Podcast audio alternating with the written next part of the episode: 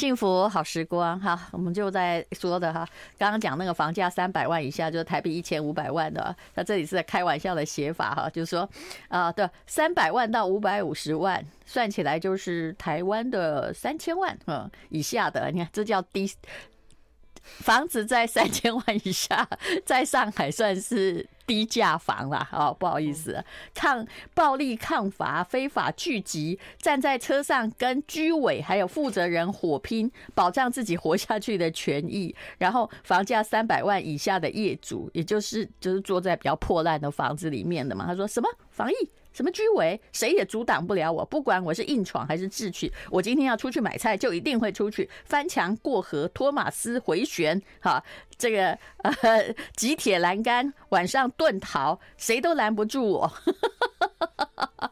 这个这个文明程度还是有阶级之分呢。好，我们今天呢，请到了商业周刊的黄敬轩，他是商业周刊的副总主笔，来谈一谈他们。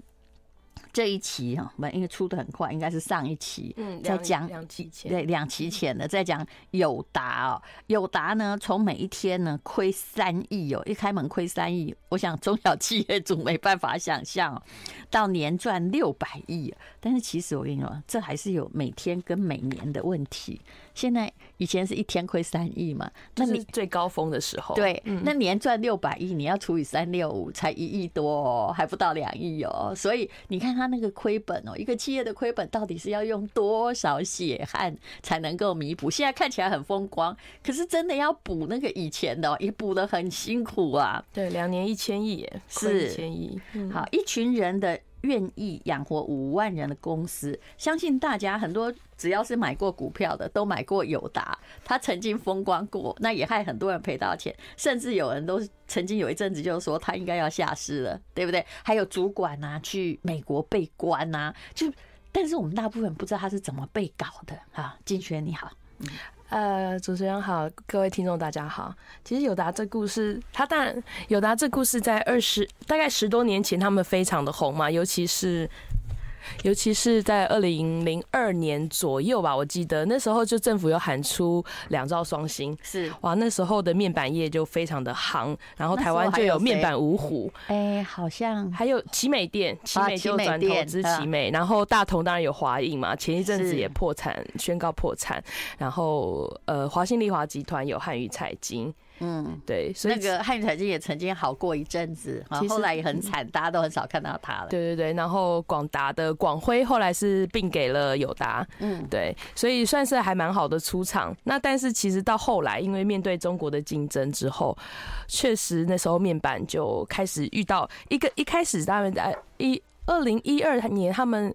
一一他们大亏的时候，其实那时候是因为金融海啸过后，嗯，然后在之后就是面对中国，因为中国也觉得他们缺芯少屏嘛，所以他们也大力的在发展，呃，这种面板事业。芯没有成功，芯没有成功，成功。对对对，这个这个产业至少是你砸大钱，产能就会出来的，所以它其实就影响了全世界，不管是日本、韩国还有台湾的面板厂。那那时候。他们其实友达的故事是，虽然他们有遇到产业的问题，他们更惨的还有托拉斯的问题，就是那时候美国认为他们有，他们其实有常常以前会召开一个叫做水晶会议，叫做 Crystal 嘛，然后因为他们跟那时候是三星召召召集大家，就说哎，我们可以定期来聚会谈一谈。那大家就不觉得，哎、欸，可以来谈一谈，如果产业有点共识也不错。结果没想到，这就被美国的政府拿出来说，哦，你们这样子有联有垄断，然后有联合行为，你看可不可恶哈？大家开个会不行吗？违反他们的那个反托拉斯法，对，而且这就变刑法哦，这个是非常非常重的。他不对，他说不是只有赔偿问题，这是会坐牢的。所以其实大部分的厂商，尤其是像你知道那很可怕吗？假设你是 A 公司，我是 B 公司。公司你在韩国，我是我们两个本来认识，我们俩开个会可能也不行哦，不行不行，就是友达现在很有趣，他是说现在连同业公会如果要谈到价交什么，他们的律师都要坐在旁边，要确定，因为以前大家都比较没有 sense，都觉得我们只是同业聊聊喝咖啡，我又没有真的遵守，因为他们后来提出一些证据是说，哦，我们虽然有有讲到价格，可是大家其实并没有遵守，可是没有用，这。呃，美国他其实判你的是你有这个意图。好，那美国为什么要判你这个意图？美国是一个，我觉得美国队长是一个很伟大的队长，因为 他做任何事情，各位并不是为了公理或道义，他是为了自己的国家。那如果你是美国人，你还是必须要欣赏，因为他真的很护卫自己的国家。对，他就是希望这些面板的生意哦，就是不要被你们这些人垄断掉呀，或是说他因为他们的下游很多，是，所以比如说他的那些呃。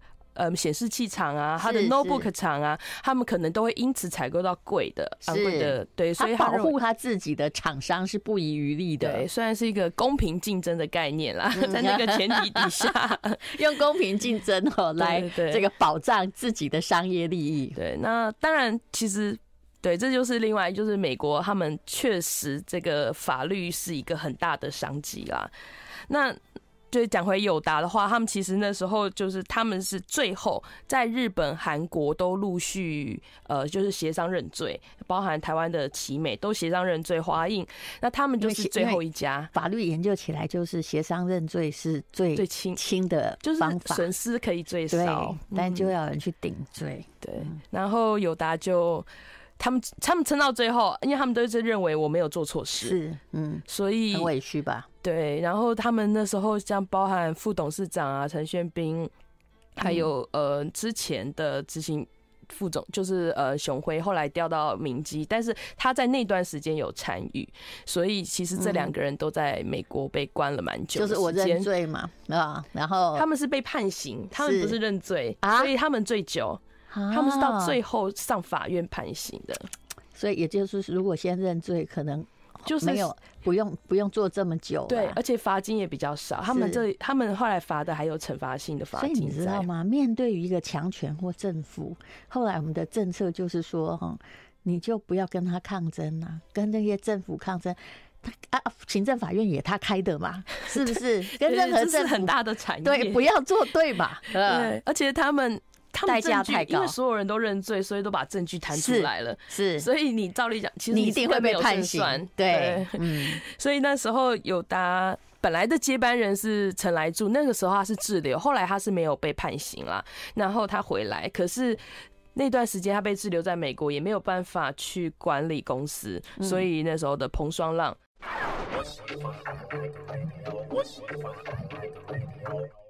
我们今天讲的是，也是台湾之光友达死而复生的故事。那中间有很多美感哦，提到了跟韩国一起在开个小会议，结果哎都是就就被抓了嘛哈。但是韩国当污点证人，我刚刚有骂那个韩国几声，我说小人，可是也不是这样，因为。他们之前吃过亏啊，对，他们其实，在第一任也是我们两招双星之一嘛，在第一任的时候，他们也是因为联合行为被美国罚的很重，他们也是非常后面才认才去协商，所以他们吃过亏，也坐过牢，想要请美国最好的律师来跟他政府抗争嘛，结果也是无效，也是无效，所以现在马上投降。对，遇到面板，他就第一个跳出来当污点证人，把证据就供出来了，包含他们的会议记录什么的。但是我觉得有趣的是说，其实，呃，彭双浪就是友达现在的董事长，他有提，他说如果我们要去把说去骂韩国是廖北亚，就太不懂得商业竞争了。是是，这就是他说这除了是法律战，也是一个商业战。也就是说，这家公司在第一任的时候已经被抓过，他吃过亏的。一旦这个哎、欸、被你们发现了，真的 FBI 我就第一个啊，也很蛮厉害的哈，就是你。你但你就赶快弄出来，那你得把自己的损失降到最小，对，他就免刑责，是对，但是后面的球场是会有啦，比如说像友达后来还陆续面对他所有的客户。即使是台湾的双 A，所有的客户都上门求偿，因为你那个法律已经确定了嘛，就是说你有联合行为，是是那我就可以去求偿。嗯、所以他们其实除了要赔各国政府，也要赔这些企业。所以那段时间真的蛮煎熬的。到底赔了多少？你说的每一天三亿就是这样吗？没有，那个是另外的，那个不算，那个只是这个还是他们本业的亏损啊。他们的那个赔偿就是慢慢提列啦，是每一年慢慢提列。可是各国政府加起来大概赔了六亿多美金。吧，哇！你看，这还不包含其客户球场。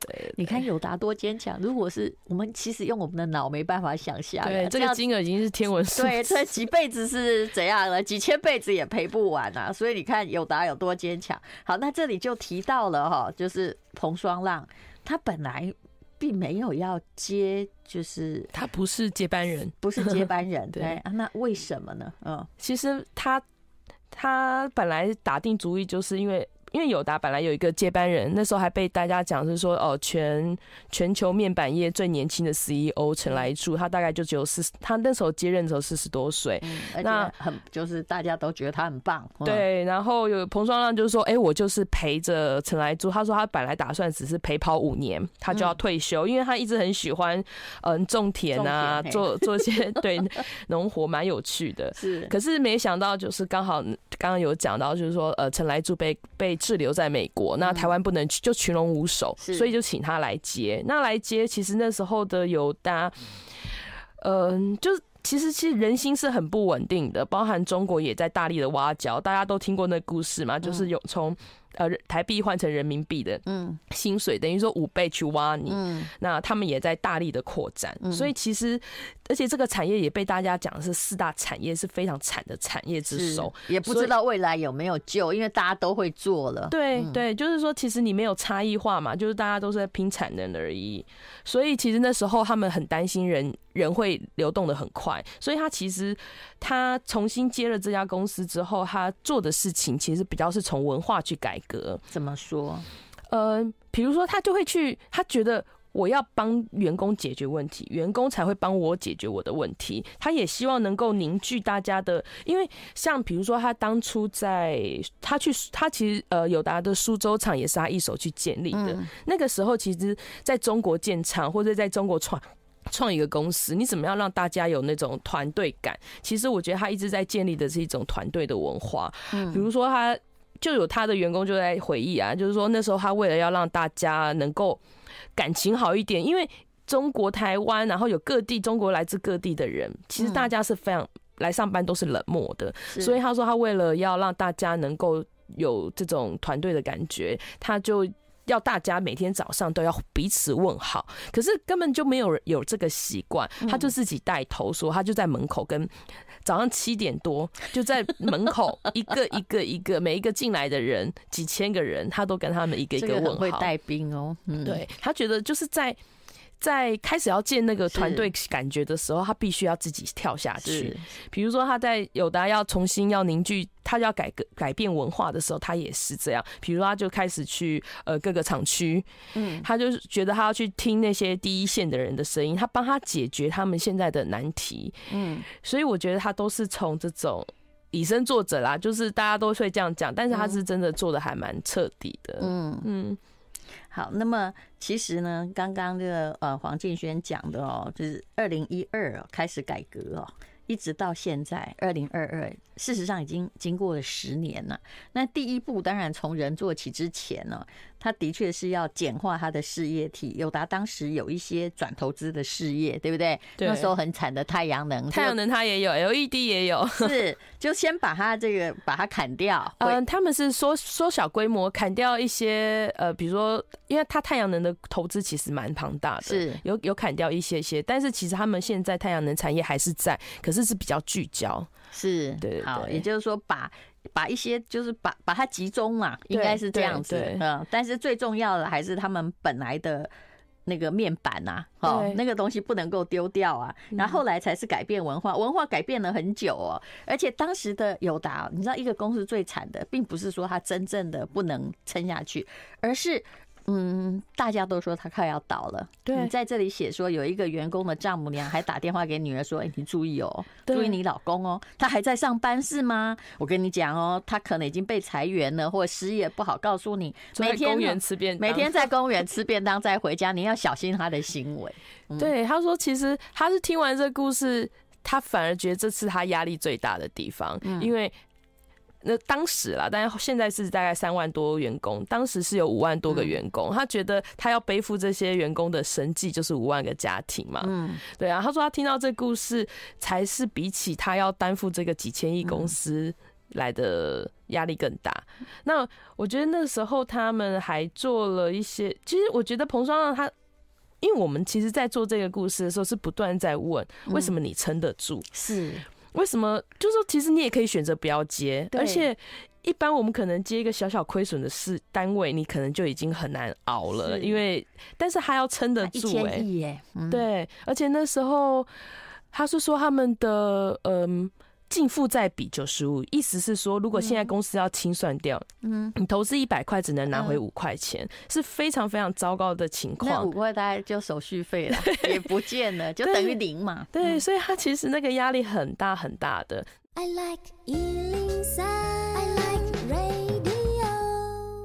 好，我们今天请到的商业周刊副总主笔黄敬轩来讲一家台湾公司哦，本来它已经变成零的啦，但是在一位 CEO 哈，他的某种政策还有有达人的大家一起的翻身准备下，人家去年哈已经赚到了六百亿哈，嗯，这算是盈余啦，对不对？呃，对，他们的税后净利啊，税后了，是税后，哦，好，然后也是创新高了，是。那但中间经过那辛苦的十年。到底一个人是怎么样能够撑过那个逆境哦？你真的不要给我一千亿，欠一千万我还不会跑了，大概欠个十亿我可能都造起来！真的，真他就是很我们，所以我们就是不断的在问他为什么可以撑得住，一直在找这个原因。其实想想，后来他其实也回答的蛮淡薄，就是说，如果他小，如果他说你如果跟我一样，小时候受。有过这种苦啊，其实可能也不觉得这种苦有多严重。他小时候，因为他们家就是他是客家小孩，然后家里兄弟姐妹蛮多的，他是老大。他是说他的夏天、冬天都就是暑假、寒假都必须要去打工。他夏天就要去河里摸河蚌来卖，然后。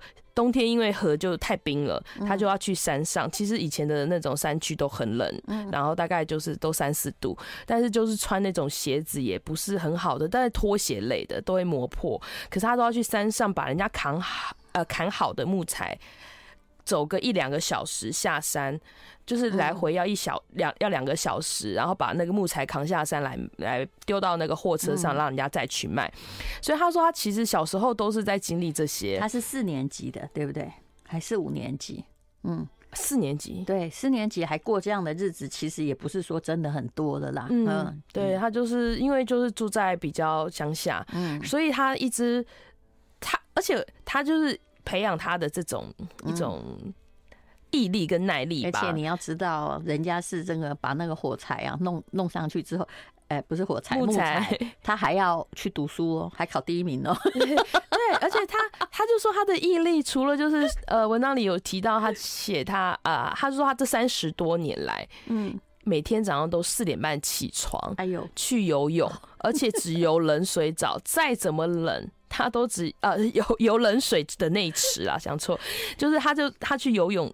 他已经三十多年都没有间断，他他就说他也可以给自己一个理由，说好像我已经游了这么多天，我今天放松一下，连一天都没间断。对，他说他可怕，他让自他不能让自己有这种理由。我跟你说，我看了你写这一篇哈，看到他每天四点半起床，我本来是其实我是一个会偷懒的人，我后来哈每天我真的哈看了之后啊，不知道持续多久，我不知道。每天在我们家呢持续五公里，就算下雨天也一样。目前不知道还没间断，但是不知道会持续到什么时候。可是人家撑了三十年，对，就是我们常常都会觉得，哦，我好像已经嗯一个礼拜，我可以今天可以偷懒一下，他都没有。他就说，而且他有讲到另外一个故事，是说他在，因为他有外派过马来西亚，嗯，然后他在马来西亚的时候，他就顺便去读了 NBA，而且那是英国的正统的的教育，所以全部都是全英文的。是那他是唯一一个。不是英英英文背景的人出生的，那他可是他刚好自己每天只睡四个半小时，他就要开始起来读书，因为他同时要上班嘛。然后真是非常真的很非。然后他说，两年半毕业之后，全班三十几个人，两年半毕业只有他跟其他十二个人，就是其他人反而没有正式正常的毕业，连他这个不是英文。为那个母语的人，他都毕业了，所以他的可见那个学校很严格，真的，所以他可以这么的有毅力，可以看得出来啦。是，嗯，所以各位哈，就算你不知道友达在干嘛，你光听这个董事长也够感人了。所以你刚刚说的是，呃，二零二一年嘛，税后净利六百亿嘛，对对。那事实上它是应该那个技术曲线哈是慢慢增加的，对不对？其实最惨就是在二零一二的时候，哎，一一零跟对对一一的时候，那这两那我觉得，因为其实面板哦。有趣的地方在于，它是一个非常景气循环的产业。嗯，就是因为你每一次当呃供不应求的时候，像中国啊，很多地方就会开始有一个建厂的的规划出来。嗯，那大概两年到三年，那个厂产。产能出来之后，其实你又供过于求了，所以它是一个非常有 cycle 的产业。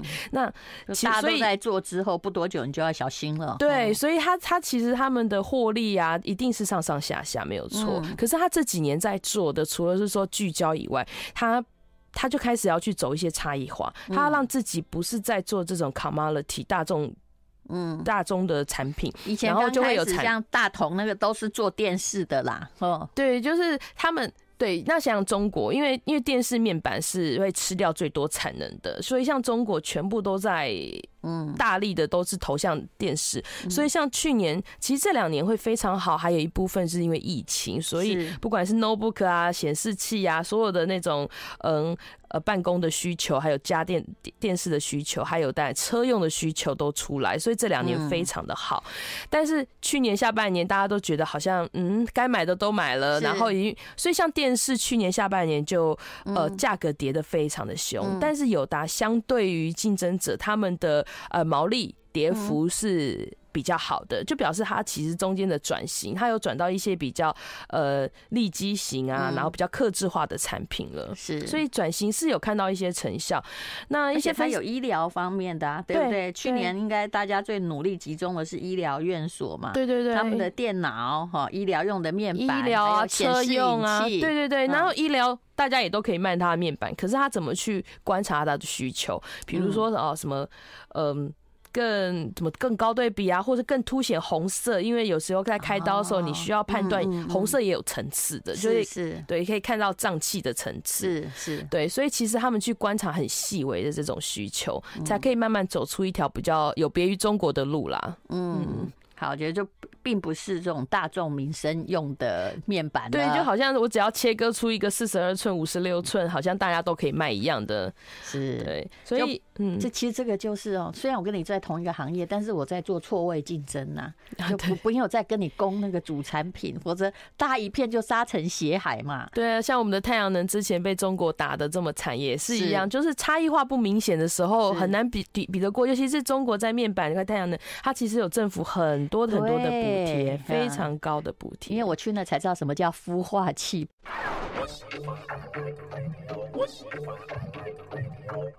幸福好时光，好，那刚刚就讲到了友达的彭双浪哦，有一句话说，我觉得这句话实在大家应该要好好的放进脑里思考一下。跌倒的时候不要急着爬起来，先看看周围是不是有宝石可以捡。对，这是他送给大家的话，就是说，哎，如果大家现在还在困境里挣扎的话，因为他他其实会认为说，因为过去的友达其实发展的非常顺遂，然后一直在扩张，然后呃，之前也高峰的时候，其实一年他他们他们身上的现金大概也是有一千亿，都觉得自己，所以他们会去投资电子纸啊、太阳能啊，什么都投。那其实如果没有这次的跌倒，他们不会重新去改变文化，就是比较扎实。因为以前一直一直在一路成长的时候，其实很多东西会变得比较虚。对，然后很多人本业没倒啊，都是投来倒的。对对对对，就觉得他是他其实有讲一句蛮有趣，他说人家都是十年磨一剑，他们那时候可以一年磨十剑。对，所以就觉得好像。有点无所不能的感觉，所以他们其实这次跌倒，他我觉得他讲的这个宝石，其实有一个除了是说文化的建立以外，还有就是他们也重新建立了一些法尊。他们过去可能对于法律的遵守，就是台湾的企业大部分对于法律的遵守都不是那么的严谨。对，不然还有我们的法律跟那个美国队长也不太一样。对对对对对，你也不理解国际竞争的法律。比如说，你现在友达跟奇美开个会，吃个饭，甚至去华灯初上又怎样？华灯初上，对对对，对不对啊？这种都是在一些比较模糊，你没事都没事。在美国就全部有事。对对，那美国不止这个嘛，像我们之前呃什么进华案啊，就是说其实有非常多，他今天想觉得你是一个不公平竞争的方法，或是说你有窃取机密的只要我觉得你不公平，你就不公平。对，或者你有没有配合我？比如说像华为案，嗯，其实华为案会被查出来，当初也是因为汇丰，他们去查汇丰的时候才查出华为的。是，所以其实但是查出来也未必有什么样的具体的证据。你看，他可以动用到加拿大，哎，对啊，对啊，就是说他那时候哦，对，友达这个呃反托拉斯也是有去，他们是说。当然，你也可以不要去美国坐牢。除了除了他们已经去以外，当初如果被判了，像奇美店的呃当初的总经理也是，你可以不要去。他说你不要去那里，永远除了关在台湾，你就就北韩可以去，因为到你到了每个地方，你都会被对你他们都是有。你除了不跟所有的美国人做生意嘛，他也有他的系统啊。对啊，他说你就算到中国，你那时候到香港转机，可能也都会被拘留起来。我觉得那位哈代替去关了那个。很无罪，又去被关了三年的，呃，陈他，他真了不起。你们要不要访问他？有有有。其实陈宪斌他后来也有出一本书嘛，是是，他是副董，我记得还有副董事长，而且他其实，在坐牢的一被关的一段时间，他其实还小中风。其实他他那个美国人应该会帮他治吧？哈，他们不是一个人，但是没也没有就送到医院发就还好。他其实有写那一段，他其实被送去医院，好惨，他都是手手铐脚镣这样子的，就是他们根本不关心你会不会饿。关心你有没有身体不舒服，他们只怕你离跑跑掉，所以其实万一你死掉，算你命不好。对，其实你看一个好几千亿的 CEO 是，然后变成坐在囚车里面，而且他自认为他也不是什么杀人犯，就是没有做任何，他没罪嘛。他心里其实你知道什么最痛苦吗？答案不是你犯错被关，是你被冤枉被关呐。对，他会觉得我就是。三星找我去开个会，我就去开会了。是啊，对，所以我觉得他们后来被关的那一段，真的那那段故事，大家也可以去找那本书来看，其实是蛮感人的。是，嗯，好，那么。其实呢，这个彭双浪但真的是了不起了。他也有一句名言呢，就是说，如果每个人多做一个五趴哈，所以为什么他要去改变那个文化？对对，希望每一个员工都负起他的责任来，对公司有热情嘛。那这个一如果一点零五一直在乘以一点零五，再乘以一点零五，其实这跟投资的法则一样，只要你你有效益，慢慢的把那个加成哦，什么所谓的飞轮法则，慢慢的动力动能弄起来的话，你们就可以重生，对不对？啊，每天都少。做一点，大家都少做一点，这公司一定烂掉。过去因为大家都在成长，所以大家只管自己的分内的工作，就觉得呃业务可能会觉得呃研发那边不给力，研发这边制造这边可能会觉得业务不够找出更更多的客客户进来，所以其实会互怪。然后他那时候他上来之后，他就带读书会，而且我他。他的有趣是，他自己先读，他自己带了一一级主管读，然后再请人资分配下去，大家读。他们读了一本书就要当责嘛，嗯，而且是花十三个月读一本书。他说读很多没有用，你要读到很精，把那个刚好命中他想要的 TA 啦，对不对？对对，其实我觉得他他就是什么，比如说。当他要做什么事情的时候，他就是自己下去做。是，然后而且很多人会觉得说，都亏一千亿了，你现在读什么书啊？对啊，可是事实上重点不在这哦。那个叫跌倒的时候，旁边还是有宝物。对对对，不要急着站起来，站急着站起来，你反而会再再次被打倒。对，你急着站起来，可能你的根基是不稳的，有可能很快的就倒下去。所以他其实做的是这种重建文化的事情。那时候可能一开始大家也看不出所以然来，然后也看不出效果。嗯，对，我觉得愿意去做这种比较大家看不到的事情，嗯，打底的工作的是更难的。嗯嗯，而且你还写了一句话，就是说其实友达他是遭遇了很大的诅咒啦，然后不止来自美国，其实也来自中国。可是败得早，反而转得快。啊，你那时候如果不认输，你开始转型，你就会有救。嗯，对，那时候如果你们没有经历过这么大的困难，你可能还会觉得我自己还是持续在成长。那如果我再再长得更大一点，那个时候在叠交的时候，可能更无法收拾了。嗯，对，所以他觉得，嗯，拜得早至少是一种祝福，是就是可以让他快速转。就是面板这个东西不会消失嘛，他的需求不会消失，但问题是他转到哪里去？对，对，那比较早面临到竞争的，他就必须先转型。对，像中国现在可能因为他们的自给自足嘛，所以他们还是大量在采购自己，所以他们可能想要转型的那个动机还没有很大。那友达这边就确实，他们如果再继续跟中国，因为其实中国有补贴，你的成本竞争力就是跟人家会不一样。嗯，对，所以他们其实转的也也很快。他们如果不转的话，现在可能对，你看像华映啊，大家就就已经再见了。嗯、对，那确实确实这个面板很多人把力气哈，如果你用在内部搞斗争，跟用在你要想要成长哦，他过两三年哦，真的。如果同样是一千亿的公司，后来结果会大不同。对，而且很快，不用太久。是，嗯，而且而且像像丹如姐你刚刚提到，就是说面板不会消失以外，大家都看到它的其实需求一定会越来越多。对，你知道以后都只是以后 monitor 都无所不是嘛？以前你只知道是电脑跟电视荧幕。对，以后他说你你你现在汽车可能一一台。一个荧幕，对，有的车子现在还没有荧幕嘞。是，那以后可能就是四五个荧幕都有可能，就变成那个李麦克那个五六个，整个前面你看到了方向盘，前面都是荧幕。对，你看特斯拉这么大一个，对对。然后以后自驾车，其实你连窗户，你看到很多现在概念车，其实窗户都已经是荧幕，是 monitor，你可以在上面开会，做很多，每个乘客都一台，所以其实。这种需求是无所不在，尤其什么哦，智慧零售啊，你以后到每一家餐厅、每一个店里面都是都是显示器，嗯，对，所以这个产业是不会消失，只是。技术可能会在转变呢，对，而且你说在这个鞋子里面放那个电子标签啊，哈，RFID 的话，拿起鞋子，哎，这个荧幕就会秀出它的什么设计功能。它就是说，哎，你只要它有感应到，它就是只要有任何侦测，对，对，对，对，他说他们就连接 IoT 这种东西就可以了。他说，哎，你很多的那种店面啊，智慧零售的店面，它就。甚至你说那个呃客服服务人员也不用太多，因为你自己拿起这双鞋，那个荧幕就秀出来这双鞋的介绍了。是，谢谢黄敬轩来讲友达的故事，谢谢。I like